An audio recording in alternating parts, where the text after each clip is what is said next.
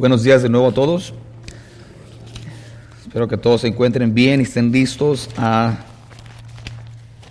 pasar tiempo con, con Dios en su palabra. Vamos a continuar nuestros mensajes basados en la carta de Santiago. Santiago capítulo 1. Yo creo que vamos a estar en el capítulo 1 todavía un par de meses, no se preocupen. Porque ahora vamos a repasar tres versículos, el 9, 10 y el 11. Unos versículos muy interesantes. Si, eh, como ya han leído, les di de tarea que lean Santiago, probablemente se dieron cuenta que Santiago varias veces habla de dinero, varias veces habla de los pobres, habla de ricos. Muy interesante. Vamos a leer Santiago capítulo 1, versículos del, 9 al 11. Y el, el título de esta mañana es Pobres ricos y ricos pobres. Y vamos a explicar eso. Tenía en mente uh, otro, otro título, pero no sé si iba a decir, también los ricos lloran. O, o si no de ahí es donde... Más quería ver quién son los noveleros. Ya, vi, ya vi. Está bien, se dieron... Se dieron... okay. Una pequeña broma. Los que no saben de qué estoy hablando, no se preocupen. pobres ricos y ricos pobres. Es lo que vamos a... El título de esta, del mensaje de esta mañana. Así que sí, vamos a hablar del dinero, vamos a hablar acerca de la pobreza, vamos a hablar acerca de la gloria de Dios. Em, antes de leer, deje recordarles un poquito que Santiago a quién está escribiendo, le está escribiendo a cristianos judíos que básicamente están dispersos, que quiere decir no están ahorita donde ellos, de donde ellos eran. O sea que por su fe han estado, ah, están siendo perseguidos. Y si nos ponemos a pensar un poquito en eso, es muy, posible que las personas que están recibiendo esta carta o, escuchando este mensaje ah, o los recipientes originales eran personas que muchos de ellos habían perdido todo, escapando la persecución. Eran personas que posiblemente estaban experimentando pobreza por causa de su fe. Entonces mucha gente que les está escribiendo, eh, esa era parte del contexto y muchas personas que estaban escuchando este mensaje estaban siendo aún todavía perseguidos y la gente que tenía dinero estaba en una situación donde era muy posible que iban a perder su dinero por causa de esta persecución. No es como ahora donde, hey, si nos tenemos que salir de nuestro hogar, de nuestro vecindario, comunidad, bueno, pues todas sus riquezas probablemente están en el banco, ¿verdad? No, muy diferente. Ah, en aquel entonces tus riquezas tal vez era ah, tu ganado o tu hogar o cosas por el estilo y si tenías que salir corriendo es muy posible que perdías todo. Durante la semana, además mencionar esto, estaba mirando, saben que ahorita tal vez para que nos ayuden a, comprender un poquito la situación que esas personas estaban pasando, algo similar ah, es lo que está pasando en Siria y probablemente voy a decir muchas palabras equivocadamente, pero las personas que están buscando refugio, los sirios, ah, por causa de las guerras que están ocurriendo ahorita, una cosa triste, increíble. No nos damos cuenta de lo que está pasando. Estaba mirando yo 15 minutos, estaba una reportera y estaba donde este grupo ISIS que están este, tratando de, pues andan matando a personas y están tratando de de tomar el territorio ahí. Y mucha gente de, Siria se están queriendo ir a, Turquía, pero mucha gente no se quiere ir a Turquía porque son de Siria. Y lo que ella mostró es que habían millas en la, en, la ¿cómo se dice? La, la frontera, habían miles, o sea, varias millas donde en la mera frontera la gente de Siria no, se, no quería cruzar la frontera porque mm, se quieren quedar en su, en su hogar, no se quiere, y están viviendo en su carro, familias completas, ahí ya sus carros ya no tienen gasolina, no sirven, pero están ahí todavía en la frontera realidad con ningún lugar a donde ir. Y las estaba entrevistando una señora que está embarazada, ya estaba lista para dar a luz, tiene cuatro otros hijos, su esposo están ahí y los seis duermen en el carro, apenas tienen para comer, a mucha gente enferma, están muriendo. Una cosa triste. Y cuando estaba mirando eso dije, me puse a pensar, es que en veces leemos, yo no sé ustedes, leemos lo que está aquí en la Biblia y, y no, dice Santiago en el versículo 1, a las doce tribus que están en la dispersión, como que están de vacaciones. Pero después uno mira a gente que está siendo perseguida, eh, poquito diferente, pero la realidad es que salieron corriendo donde estaban y no tiene nada. ¿Y qué le vas a decir a una persona que está así con su familia, casi muriéndose de hambre, corriendo, pero esta gente por su fe? Y Santiago tiene la tarea de escribirle a estas personas que están pasando por estos, esas situaciones difíciles. Muy interesante lo que está pasando en Siria. triste, muy triste. Ah, en las noticias no miramos ni una fracción de lo que está sucediendo, mucho menos a lo que los cristianos están sufriendo a manos de, estos militantes. escuchamos algunas cosas, pero especialmente cristianos son primariamente los que andan buscando, queriendo matar. Pero bueno, nada más para dar un poquito tal vez de contexto al hecho de que Santiago le escribe a personas tal vez no muy diferentes en situación a esas personas que andan buscando refugio. Entonces, de nuevo, probablemente muchos de ellos perdieron su riqueza que algún día tuvieron. a muchos de ellos, cuando estás en esa situación, no estás pensando que algún día vas a tener otra vez riqueza, estás pensando qué voy a comer ahora, qué voy a comer mañana, qué le voy a dar de comer a mis hijos. Son muchos de los recipientes aquí probablemente no estaban pensando en, posiblemente perdieron todo y no están pensando, a ver, ¿qué voy a hacer para la semana que viene para recuperar todo? Ellos están en una situación difícil. Entonces creo que eso nos da un poquito de contexto y que vamos a leer esto, que le va a escribir a los pobres o en una situación humilde y también a los ricos. Y les dice no, no confiar en sus riquezas. So, vamos a leer versículos 9, 10 y 11. El título es Pobres ricos y ricos pobres. Dice, el hermano que es de humilde condición, pobre, gloriese en su exaltación pero el que es rico en su humillación, porque él pasará como la flor de la hierba, porque cuando sale el sol con calor abrasador, la hierba se seca, su flor se cae y perece su hermosura apariencia. Así también se marchitará el rico en todas sus empresas. Ah, quiero tocar tres puntos. El primer punto que vamos a hablar va a ser el, el pobre exaltado. ¿Qué quiere decir eso? El segundo punto es el rico humillado. Y el tercer punto, Dios ensalzado. El pobre exaltado, el rico humillado y en todo Dios ensalzado o alabado. Esos van a ser los tres puntos que vamos a meditar. Vamos a mirar diferentes porciones aquí. Como ustedes me imagino saben que la Biblia habla mucho acerca del dinero. dice que el Señor Jesucristo habló más de dinero que cualquier otro tema. ¿Sabían eso no saben eso? También el Señor Jesucristo mencionó más el infierno que mencionó el cielo. Muy interesante si lees los evangelios, a menos lo que está escrito en los evangelios. Ah, Pablo habla mucho acerca del dinero. Cuando lees el Antiguo Testamento, eh, aun cuando, por, por, ejemplo, Lot es mencionado, ¿sabe qué se menciona acerca de Lot? Su dinero. Abraham se menciona su dinero. Salomón, lo mencionamos acerca de la sabiduría, tenía probablemente más riquezas que cualquier otra persona en la historia de la humanidad. Algo increíble, exageradamente rico. entonces la Biblia habla mucho acerca del dinero. Y también hay muchos pastores y muchas iglesias que hablan acerca del dinero y en veces no muy no lo hacen muy bien o hay mucha, creo yo, mucha manipulación acerca del dinero en las iglesias. Y hay mucha gente que probablemente tú conoces que si los invitas a la iglesia te van a decir, nada, es puro, puro rollo ahí, nomás quieren tu dinero.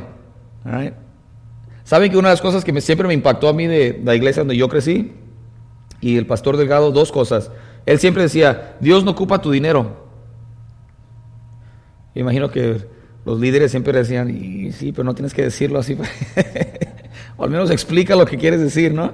Pero la verdad es que Dios no ocupa tu dinero, no ocupa absolutamente nada de ti. Dios es autosuficiente, Él no ocupa nada de nadie. Él tiene todo. ¿Qué, ¿Qué, tienes tú? ¿Qué tengo yo que le podamos dar a Dios que Él ocupa? Nada. Desea una relación contigo. Y eso es increíble. Pero de que nos ocupe, no. Entonces él decía, Dios no ocupa tu dinero. Y nos, decía ah, cosas por el estilo. O sea que él hacía muy claro que en esta iglesia no andamos tras tu dinero. O no había ninguna persona que podía ir a nuestra iglesia que, que podía decir, oh, aquí nomás quieren mi dinero. A él le decía, ¿sabes qué? No, Dios no ocupa tu dinero. Eh, un, pastor de Calvary Chapel, si no, me, si no me equivoco, de Chino Hills, él habla acerca de cuando él primer, por primera vez fue a, una iglesia. Dice que no tenía nada, estaba pobre, andaba en drogas, andaba por el suelo.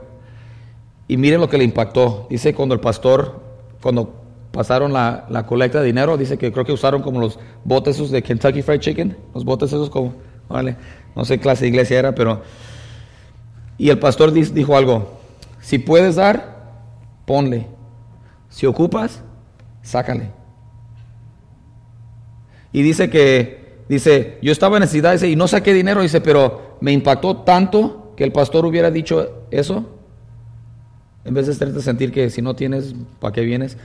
Ah, lo que quiero decir es que en muchas iglesias hay una enseñanza equivocada acerca de dinero. Y mencionamos esto un poquito la, vez pasada, ¿no? De eso del mensaje de la prosperidad. Ah, yo creo que Dios, en realidad, hasta cierto punto, no le importa si eres rico o eres pobre. Porque en la Biblia puedes mirar cómo Dios bendijo a personas con grandes riquezas y puedes mirar personas que Dios bendijo y nunca tuvieron nada. Y creo que lo que nos damos cuenta es que Dios le interesa nuestro corazón. ¿Y qué es lo que hacemos con lo que Él nos da? Pero a Él le interesa más nuestro corazón. Va en la Biblia encuentras, van a haber personas dentro de nosotros que van a tener dinero, van a ser prosperados en sus negocios, en sus carreras o en lo que sea. Y no necesariamente quiere decir que están afanados con su dinero. Y van a haber personas que vamos a tratar y, Dios nunca nos va a dar más de lo que necesitamos. Y los, creo que los dos tenemos que estar bien.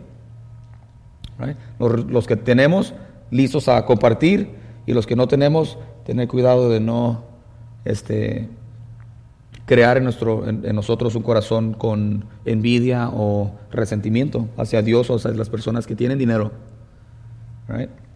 Ok. Em, entonces la Biblia dice mucho acerca del dinero. Me imagino que es un tema interesante para todos nosotros. Dinero es algo que todos nosotros tenemos que lidiar con ello.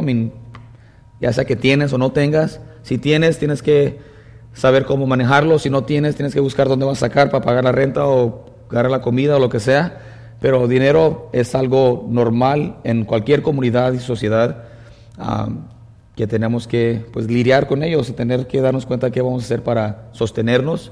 Eh, Pablo dice, hey, el que anda entre ustedes ahí flojo, que no quiera trabajar, ¿qué dice? Que no coma. Ay, pero qué triste. ¿Cómo no, no nos vamos a dar de comer? y también otras porciones hay que cuidar a los pobres, ¿no? Y a las viudas y todo por el estilo. Hay un balance, hay un balance. Pero Pablo ahí estaba diciendo a las personas que no quieren trabajar, dice entonces, si no quiere trabajar y puede, entonces que no coma. O sea, que él se preocupe por lidiar con el dinero y buscar dónde va, cómo le va a hacer. All right, mucho que decir acerca del dinero. So, vamos a tratar de limitarnos un poquito y vamos a hablar acerca de esos de estos uh, tres puntos. Y vamos a comenzar con la primera frase que dice aquí en el versículo 9, que dice, uh, el, otro contexto que tenemos que tener aquí en mente es de que todavía toda esta porción está hablando acerca de las pruebas. Y ciertamente dinero es pruebas. Como te digo, si ya sea que Dios te tiene una, una parte difícil ahorita económicamente, es una prueba. Y si Dios te está bendiciendo con, con mucho dinero, también es una prueba. All. Dice el versículo 9, el hermano que es de humilde condición, ¿Qué querrá decir con eso? Pobre. ¿Ok? El hermano que es de humilde condición, gloríese en su exaltación. el primer punto es el pobre exaltado. ¿Qué quiere decir eso? ¿Cómo voy a ser pobre y me voy a ensalzar o gloriar en mi exaltación? ¿De qué está hablando? Cuando me gane la lotería. Estaba, creo que ayer, ¿dónde fui? Y, miré que una persona ganó como medio billón de dólares en la lotería. 463 millones. Y qué envidia. No, no se crean. Ah, ¿Qué va a hacer con tanto dinero? Si saben que la mayoría de gente que se gana la lotería o se vuelve loco pierde todo en menos de dos años, ¿verdad? La mayoría. En menos de dos años pierde todo. Yo también. Pero si se la sacan, mejor me lo dan y así no lo tienen que perder. No se cree. Ok. Dice, el hermano de que está en humilde condición, gloríese en su exaltación. ¿Qué está hablando Santiago? Está diciendo, hey, si eres pobre, ¿qué exaltación está diciendo? ¿Cómo me voy a, cómo voy a estar contento si soy pobre? Right? Yo no sé cuántos de ustedes han sido pobres. Me dicen, ha sido todavía. Creo que un poquito de contexto, ¿no? Y tal vez Perry pueda ayudar con, esta, con estos números, pero estaba pensando, si no me equivoco, como el 90% de la gente en el mundo vive con menos de 2 dólares al día. ¿Does that 95, 90%? Como 90% del... So, si hay 7 billones de personas, más de 5, casi 6 billones de personas viven todos los días con menos de 2 dólares al día. Son veces pensamos, like, no, yo soy pobre. Y yo en veces he dicho que creciendo, mi familia, no teníamos mucho. Y tal vez he dicho que éramos pobres. Pero siempre eso es relativamente hablando, ¿no? Relativamente hablando. Y siempre les cuento mi historia de, de cuando yo era beisbolista. Les cuento de una vez para que no sepan de qué estoy hablando. Eh, yo era beisbolista en mis tiempos, tenía 12 años, ni sabía nada. Cuando recién llegamos de, Guadalajara, una de las primeras cosas en la escuela es que nos dieron unos, unos folletos para ingresar a un equipo de béisbol y yo nunca había visto nada, nada similar. dije, wow, yo quiero jugar béisbol. Nunca había jugado béisbol, pero yo quería jugar béisbol. Yo sentí que era una invitación personal del parque a jugar. So me inscribieron, me inscribieron y me pusieron de pitcher. Me decían Crenshaw en aquel... no había Crenshaw. Uh, pitcher y era bueno, aparentemente, si Telay no me cree, pero era bueno. So me pusieron de pitcher y, y jugué dos temporadas. ¿Dos temporadas? Y durante los dos años nunca tuve un guante. No porque no querías, porque no teníamos para ¿Quién iba a comprar 30 dólares un guante cuando ocupamos el dinero para otras cosas, no? So, nunca tuve un guante. Y, y de nuevo, yo lo que tenía que hacer es como yo era uno yo siempre jugaba y, no todos mis amigos siempre jugaban, o sea, unos eran buenos para la banca, ¿no? Pero ellos tenían sus buenos guantes. por dos años yo siempre jugaba con un guante este, prestado. Y les tenía que decir, oye, como parece que tú no vas a jugar ahorita, ¿me prestas tu guante? como que, qué insulto cuando ni me mete el coche y era, ni guante tengo para... Ok, anyway.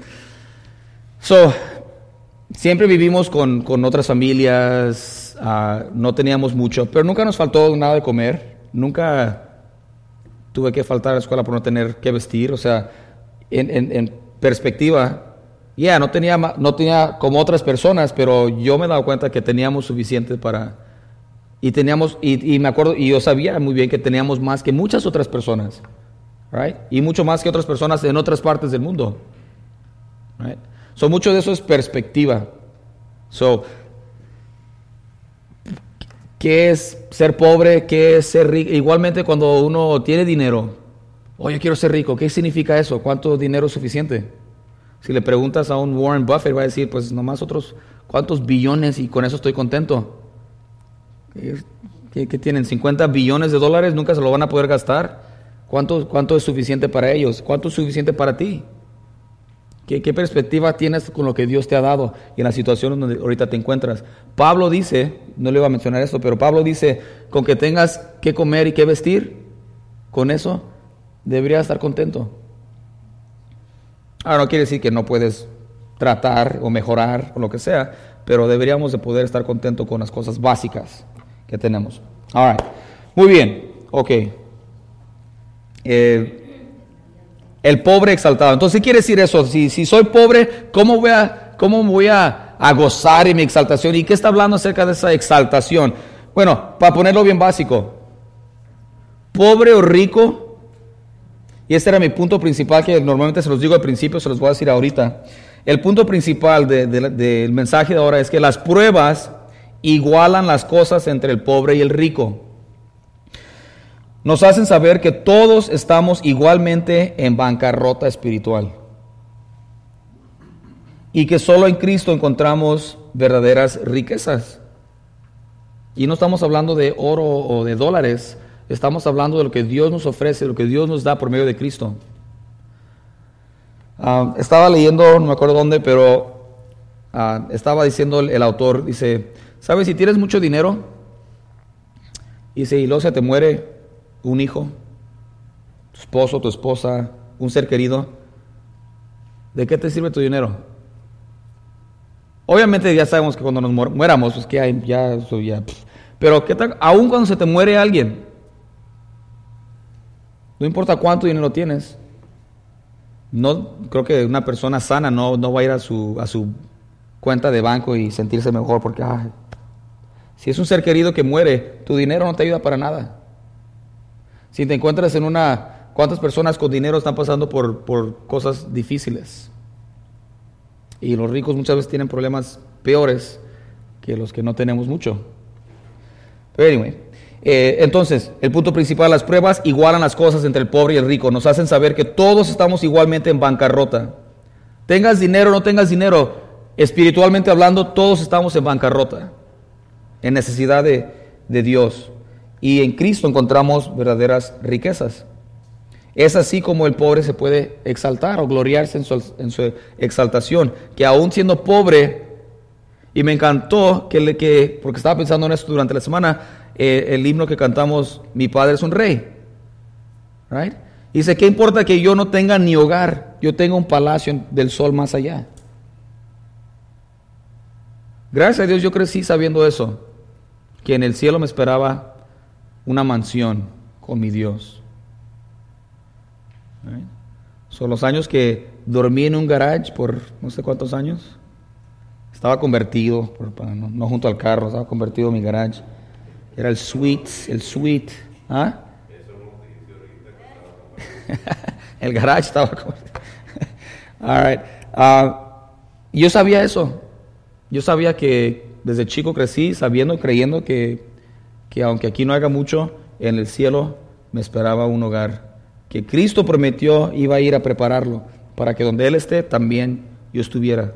Es las promesas que Dios tiene para nosotros. Mi Padre es un rey. Sabe que, uh, mencionar eso bien rápido, pero yo no sé ustedes, pero a mis hijos, y tampoco ni les he preguntado, no sé cómo, ya están suficientemente grandes para entender varias cosas. Mis dos hijas, el dinero no les importa. Les doy dinero y después ahí están tirados ahora allá. Y, mi hijo es un poquito diferente. ¿eh? Ah, como ya saben, tengo un negocio que les, trato de decirles, ayúdenme y les pago. Y, las niñas a veces ayudan y pasan semanas y no dicen nada. Mi hijo trabaja 15 minutos y, ok, ¿eso cuánto vas a pagar? Dijo, hey, ni siquiera completaste en la hora, come ah, y, yo no sé cómo se sientan ellos, pero uh, a mí, yo tengo mi carrera, tengo trabajo, gracias a Dios, no nos falta nada. Yo sé que ellos están creciendo con comodidades que ni ocupan. trato de no, ¿cómo se dice? Spoil. Chiquearlos, echarlos a perder con tantas cosas, right? Pero yo sé, yo sé que la realidad es que, y yo sé que a veces sus amigos tienen otras cosas mejores y eso, y uno trata de, uno como padre tiene que tratar de no, no chiquearlos o echarlos a perder porque especialmente cuando uno puede darle ciertas cosas y hay una tentación de, que si quieren algo, pues hay, cierta satisfacción, especialmente tal vez como hombre, como padre, puede decir, ¿quieres algo? Toma. ¿no? Y es parte de nuestra responsabilidad suplir las necesidades y, y cuidarlos, pero también tenemos que tener cuidado de no echarlos a perder. Pero podría decir que ellos están en una muy buena posición económicamente, aunque en realidad ellos cuánto tienen. no tienen nada, no, unos 10 dólares tal vez. Ah, tienen cuentas de ahorro para sus colegios, no hay mucho, pero eh, en realidad no es de ellos. Es dinero que Dios me ha permitido ganar y ponerlo ahí, ¿no? En realidad ellos no tienen nada, no, no, se técnicamente no se merecen nada, no se han ganado nada, pero tienen mucho, ¿por qué? Porque Dios nos ha bendecido a, a sus padres de ellos, ¿no? A mis hijos. So, aunque no tienen en realidad nada, tienen todo lo que yo tengo. Ellos no tienen carros, pero siempre andan en carros. Hasta chofer tienen. ¿Eh? Hasta choferes, choferes. Ah, lo mismo nosotros como, como cristianos. En veces podemos decir, pues yo no tengo nada, pero lo tenemos todo. No porque no lo hayamos ganado o merecido, pero porque si eres hijo de Dios, en Romanos 8 dice que somos herederos de Dios y co-herederos con Cristo. Increíble. Mi padre es un rey, yo no sé ustedes, pero mi padre es un rey. Y a él le pertenece todo. Todo. So aún los pobres que habían tal vez perdido todo económicamente, que no tenían esperanzas de, de riquezas de nuevo, o ninguna esperanza de riquezas, dice Santiago, aún en tu humillación, gloríate en tu exaltación. ¿Cuál? Lo que leímos en Efesios, que aún siendo pecadores, Cristo murió por nosotros. Que aún estando muertos en delitos y pecados, Dios nos ha hecho sus hijos. Y con ello ven bendiciones, tal vez no económicas, pero ¿cuánto, ¿cuánto darías tú por paz de la que Dios ofrece? o vivir con una esperanza y una certidumbre de que esta vida no es todo. Como Pablo dice que aunque suframos por un tiempo aquí, no se compara con la gloria que vamos a experimentar en el cielo. El problema, hermanos, es que estamos tan metidos en esta cultura que yo pienso que nadie, ninguno nos damos cuenta cuánto hemos, nos hemos metido en esta cultura, en esta idea de, de buscar nuestra identidad, en lo que tenemos o en lo que no tenemos. ¿Eh? Tenemos que tener mucho cuidado con eso. Estaba platicando con mi esposa y hablando acerca de, de durante la semana acerca, yo no sé por qué. Oh, sí les mencioné que estamos ya estamos medios adictos a mirar sus programas de gente que compra casas todas descompuestas, están cayendo y luego las, en, cuatro semanas las remodelan y luego parecen hoteles. Y luego entra la gente a su casa nueva y ay, se andan muriendo de gusto y empiezan a llorar. Y, uno empieza a llorar también. La mía no se mira así. que, ah, pero estábamos mirando un show similar y luego ella me dice, ¿sabes? No nos damos cuenta cuánto valor le ponemos a nuestros hogares y cuánto de nuestra identidad está invertido. ¿Dónde vivimos? ¿Y sabe qué es eso? Ridículo. Pero ¿quién no se siente orgullo o vergüenza o lo que sea por dónde o dónde vives, cómo se mira tu casa, dónde, I mean, es triste la cosa. Pero, nada más para pensar, el pobre gloríese en su exaltación. Dios no mira si eres pobre o rico, Él se da cuenta que estamos en bancarrota espiritual y Él, por su gracia, dice, voy a mandar a mi hijo a morir por ti. ¿Por qué? No porque te lo mereces, porque yo quiero salvarte y te quiero dar todo lo que yo tengo. Así como cualquier padre normal que tiene dinero o tiene cualquier cosa, se da cuenta de que su hijo, por el hecho de ser hijo, tiene todo lo que yo tengo. Sin nunca haber trabajado un día en su vida, mis hijos tienen acceso a todo lo que yo tengo. All right. A mí, si vamos a ir al parque, no me meto yo en mi carro y digo, oh, ustedes llévense en el camión. Ustedes se van caminando, y los espero. Mira, yo voy a comer el bistec, ustedes nada más ordenen agua. ¿Qué pasó? Digan que ya comieron. ¿Qué es eso? No, nadie hace eso.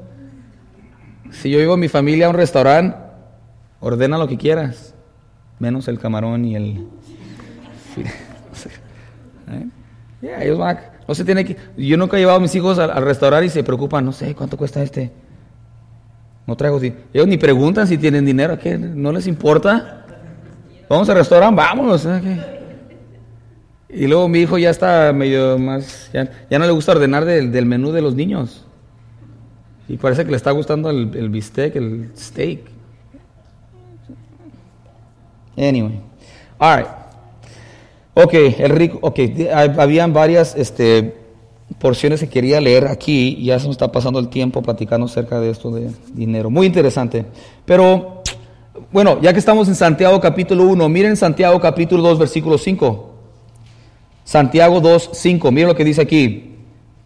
Dice, hermanos míos amados, oíd, no ha elegido Dios a los pobres de este mundo para que sean ricos en fe y herederos del reino que ha prometido a los que le aman? Dicen, hey, ¿por qué te agüitas porque eres pobre? ¿Acaso no te das cuenta que Dios ha escogido a los pobres para hacerlos ricos en fe y herederos de Dios? ¿Qué te pasa? Le está diciendo Santiago, yo sé que están pasando tiempos difíciles, pero están pasando por pruebas y probablemente perdieron todo lo que tenían, pero no se les olvide que aunque seamos pobres económicamente, somos ricos en fe. Ahora, esa es la, gran pregunta, hermanos. Y eso le voy a dar para la conclusión, pero se los voy a dar ahorita porque podemos escuchar un mensaje así, o podemos leer versículos así y decir, bueno, sí, pero pues para ti se te hace fácil. Y sí, posiblemente para algunos otros se nos haga fácil decir eso, no porque estamos económicamente en una situación diferente, pero porque en realidad para cualquier persona, sin importar tus circunstancias económicas, se te va a hacer fácil poder aceptar esas verdades. Pero tienes que hacer una decisión antes. Tu decisión es si vas a vivir para ti o si vas a vivir para Él. Si estás aquí en este mundo para complacerte a ti mismo o si estás aquí en este mundo para traerle gloria a Él. Todo se, se regresa a eso. Mientras que todavía estés pensando que este universo está aquí para ti y que Dios está ahí arriba como una máquina esa de ATM para cuando ocupes algo, nomás le pides y te lo va a dar, y si no te lo da, te enojas con él. Si tú estás pensando así, estás equivocado y nunca vas a poder aceptar las verdades de la Biblia, sin importar tus circunstancias. Lo que tenemos que decidir es si vamos a vivir para uno mismo o para Dios. Tenemos que decidir si queremos ser ricos aquí o ser ricos allá. Pablo le dice eso en, Timoteo. Dice a los ricos, instruyeles que compartan y en, Mateo 6, el Señor Jesucristo dice que no atesoremos nuestros bienes aquí en la tierra, sino que en el cielo. Rick Warren en su libro Una vida con propósito dice, hey, nadie se puede llevar su dinero al cielo, pero ¿sabe que sí lo podemos mandar de antemano? Oh, qué astucia, ¿verdad? Sí es cierto. Dios dice que seamos ricos en el cielo, que usemos nuestros bienes en la tierra para hacer tesoros en el cielo. Ah, qué concepto tan radical. Mientras que todavía estemos aquí queriendo ser ricos y hacer esto y aquello y trabajar duro, hay tanto que dice la Biblia acerca de eso y en Santiago vamos a revisitar estos temas. Ok. Eso dice, acuérdate que Dios ha escogido a los pobres, no solamente a los pobres. No sé si vamos a, a alcanzar a leer aquí donde el Señor Jesucristo dice, qué tan difícil es a una persona rica entrar al cielo. No imposible, porque después dice, lo que es imposible para el hombre es posible con Dios. Right? Ok, vamos a mirar un par de versículos. Primera de Corintios, capítulo 1, versículo 26. Primera de Corintios, capítulo 1, versículo 26. Bueno, Dejen nada más leérselos, déjenme leérselos, porque quiero pasar más tiempo en 2 Corintios capítulo 8. So, 1 Corintios capítulo 1, versículo 26 dice Pablo, pues mirad hermanos vuestra vocación, que no sois muchos sabios según la carne, ni muchos poderosos, ni muchos nobles, sino lo que sino que lo necio del mundo escogió Dios para avergonzar a los sabios y lo débil del mundo escogió Dios para avergonzar a lo fuerte. Y después sigue diciendo, pero básicamente Pablo está diciendo, hey, mira entre ustedes y date cuenta que Dios no anda escogiendo a los meros meros, a los más, por decir, inteligentes o sobresalientes en la comunidad o en la cultura. Dice, Dios escoge a lo más bajo, a los pobres a los quebrantados, los necesitados. Ah, voy a... ahí Pablo menciona eso, pero quiero pasar tiempo aquí en 2 Corintios capítulo 8. Un poquito para enfrente. 2 Corintios capítulo 8. Y hemos mencionado este versículo antes, pero... 2 Corintios capítulo 8, versículo 9.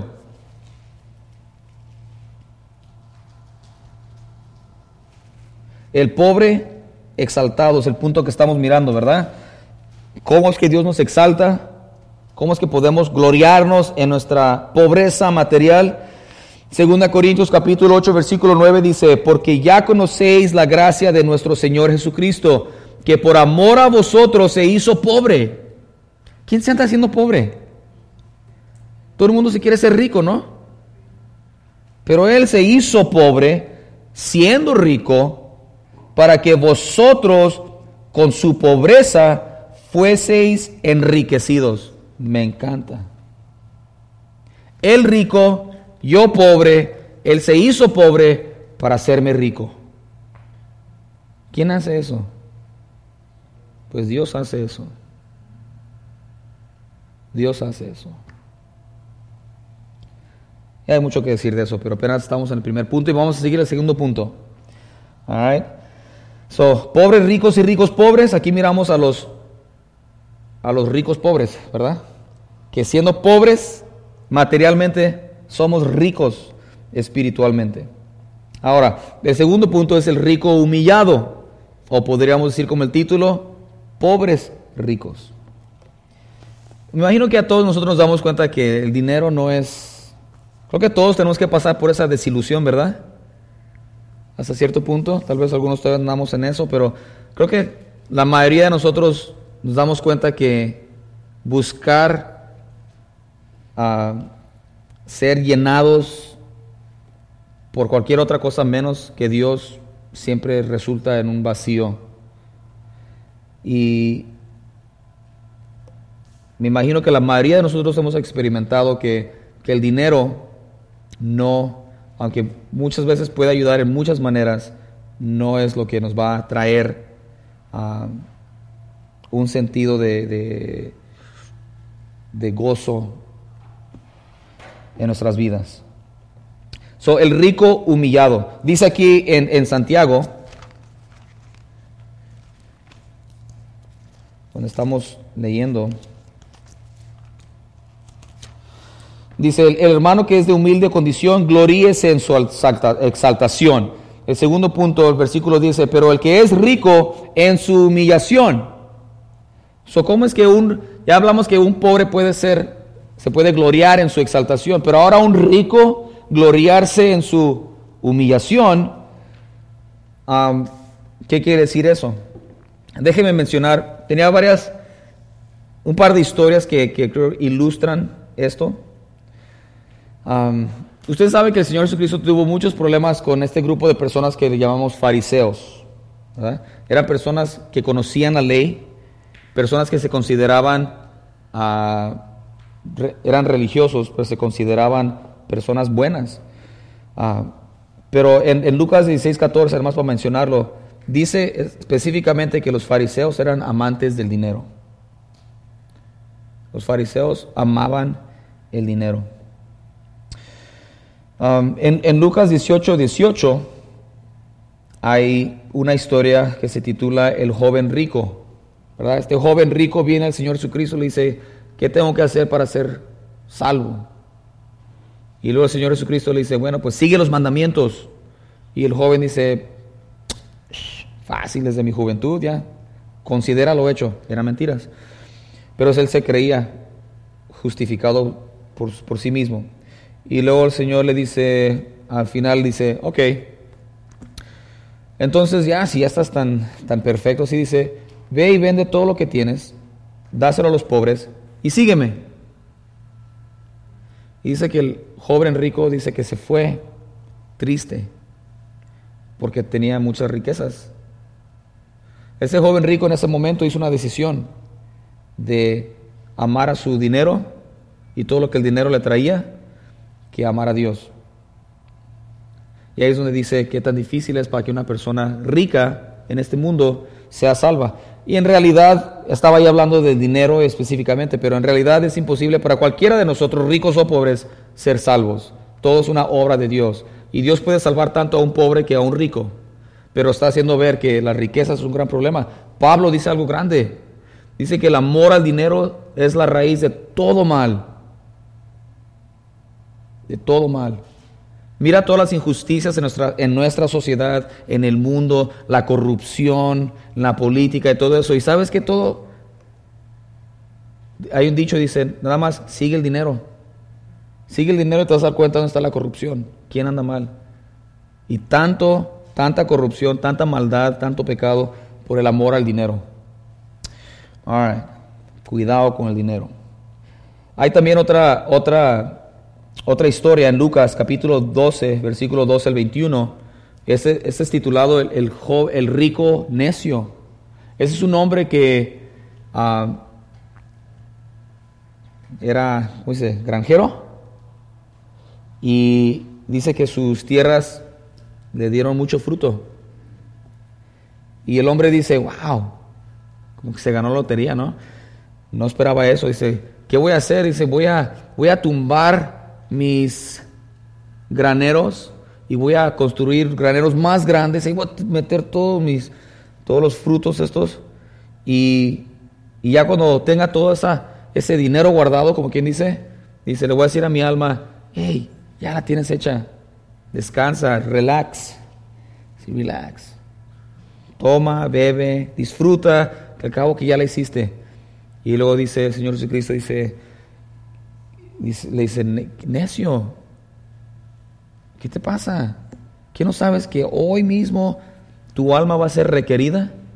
Te vas a morir ahora y tú preocupado por tu dinero y dónde lo vas a guardar, afanado en cómo vas a guardar tus, tus bienes. Y le dice necio, una palabra fuerte. Ahora, que, esos, esas nada más son para ilustrar el peligro del dinero. Y en Santiago vamos a mirar otras veces también, donde esos negociantes. Ahora, el dinero no es el problema, es el amor al dinero, es cuando nos afanamos al dinero, es cuando lo que pensamos el dinero, nos sentimos bien o mal dependiendo de nuestro dinero. Es lo que está mal, nuestro corazón hacia el dinero. Y en Santiago vamos a mirar, después vamos a tomar tiempo, pero dice que esos negociantes dicen, hey, vamos a ir allá y para acá, un año aquí, un año allá, y vamos a hacer negocios y nos va a ir muy bien y, todo va a estar bien suave. Y, Santiago dice, ¿qué, te crees? Eso es diabólico. ¿Que planear, hacer negocio? No, es no tomar a Dios en cuenta en todo lo que haces. Es lo que está mal. Vamos a hablar más acerca de eso, pero Ahora, el rico humillado quiere decir eso. Ah, es muy posible que Santiago esté en el contexto que cualquier cristiano leyendo esto, judío, está en persecución o le va a llegar la persecución. Y es muy posible que, no, ahora, no toda persona rica pierde su dinero. Right? No, todo, no toda persona rica tiene que perder su dinero para encontrar a Cristo. Y no todo cristiano que tiene dinero lo va a perder o necesariamente regalar todo. Eso no es lo que Santiago está diciendo. Es, el contexto aquí es de que, si eres pobre por las circunstancias que está pasando, no te preocupes. Dios te cuida y te va a bendecir. Si eres rico, ten cuidado y no confíes en tu dinero, porque especialmente en la situación que estás, es muy posible que ahora lo tengas y mañana andes corriendo y dejes todo atrás. No confíes en eso. Y si pierdes todo, si Dios te humilla y te quita tu dinero, Gloríate en que Dios te permitió darte cuenta de que tu dinero no es lo que ocupas, que es Dios lo que ocupas. No sé cuántas personas tienen ese testimonio, que tenían dinero, lo perdieron todo y cuando perdieron todo se dieron cuenta que lo único que necesitaban era Cristo. Y les platiqué de nuestros hermanos Vía Señor. Tiene una historia muy similar. hermano muy trabajador, muy trabajado, trabajó por años, guardó su dinero. Tenían mucho. Y empezaron un restaurante, se fueron, se, mudaron a otro lugar, a otro estado para comprar. Y dice que todo, todo lo que podía ir mal les fue mal. Hasta el punto que perdió todo. Hasta su salud, el hermano. Pero me dicen con lágrimas en sus ojos, pero Mike, teníamos todo, pero no teníamos a Cristo. Y cuando perdimos todo, encontramos a Cristo. Y dice, no se compara. Dice, preferimos vivir aquí en una casa que ni es nuestra, rentando aquí. Dice que cuando está, pero con Cristo, que cuando teníamos casas y propiedades y no teníamos a Cristo, viviendo una vida pensando que estábamos bien sin darnos cuenta que no teníamos nada. Y su historia no es la única. Hay un dicho que dicen veces, ah, no nos damos cuenta que Dios es todo lo que ocupamos hasta que Dios es todo lo que tenemos. Cuando perdemos todo y nos damos cuenta, hey, pues perdí todo, pero tengo a Dios. Y eso es más que cualquier otra cosa. Dice el Señor Jesucristo, ¿de qué le sirve al hombre? ¿De qué le sirve a una persona ganar todo el mundo y perder su alma? Puede ser la persona más rica del mundo, pero si pierdes tu alma, ¿sabes qué eres? Eres un rico pobre. Es un rico que no tiene nada. Que cuando nos muéramos aquí, te va a esperar una separación con Dios para siempre. No porque eres rico, pero porque tu confianza estaba en el dinero, porque tu amor estaba en el dinero. El Señor Jesucristo dice, no puedes servir a dos maestros. Vas a amar a uno y odiar al otro, servir a uno y despreciar al otro. Y dices, igualmente, tú no puedes amar a Dios y amar al dinero. Jesucristo lo dijo. So, en conclusión, tenemos que decidir. Bueno, en conclusión, ah, el tercer punto en realidad ya lo cubrimos. Iba a dar un par de versículos. El, el, primer punto es el pobre exaltado, el rico humillado, pero en todo Dios ensalzado. ¿Cómo?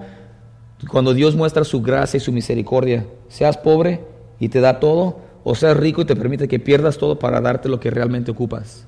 En todo, pobre o rico, Dios alabado o ensalzado. Lo que nosotros tenemos que hacer es decidir y eso es serio, hermanos, es, es porque el Señor nos dice. Tenemos que decidir a quién vamos a amar. Si vamos a amar a Dios con todo o si vamos a amar al dinero. Y es bien interesante que el Señor Jesucristo dice, nomás dos opciones, amar a Dios o amar al dinero. Pudo haber dicho cualquier otra cosa.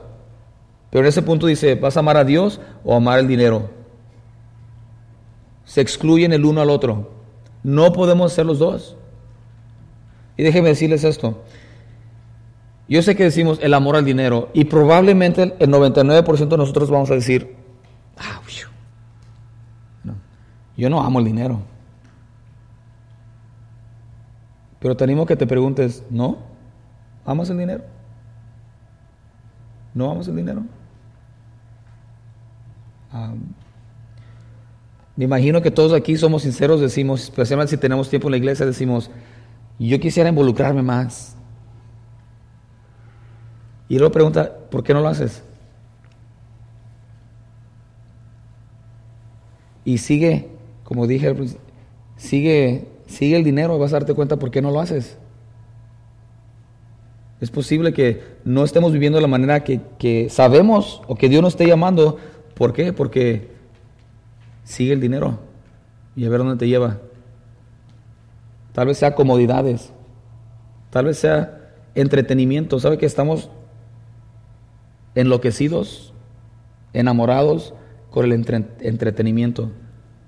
Sea deportes. ¿Qué son los deportes? Entretenimiento. ¿Cómo es que nos podemos sentar enfrente de una tele por tres horas y mirar ahí personas siguiendo una pelotita? Solo que mis estudiantes de educación física dicen, ah, porque tenemos que jugar ahí siguiendo una pelotita. Es divertido. ¿Qué pasa? pero ¿saben qué es entretenimiento? ¿Saben por qué le están pagando a, a basquetbolistas 20 millones de dólares por una temporada? Porque gente paga para mirarlo. Y luego los hacen ídolos y compran todas sus cosas. Todo eso es entretenimiento. Pagamos mucho dinero para mirar un juego. Y luego te cobran 10 dólares por un hot dog y no te importa. Y luego vienes a la iglesia un domingo en la tarde, un barbecue y te dicen, hay ofrendas. 5 mm. dólares, ya di 5 Pero vas a un juego y pagas 20 dólares por una comida y dices, ah, qué barato. What? ¿Por qué es barato? Porque ya te están entreteniendo, entreteniendo.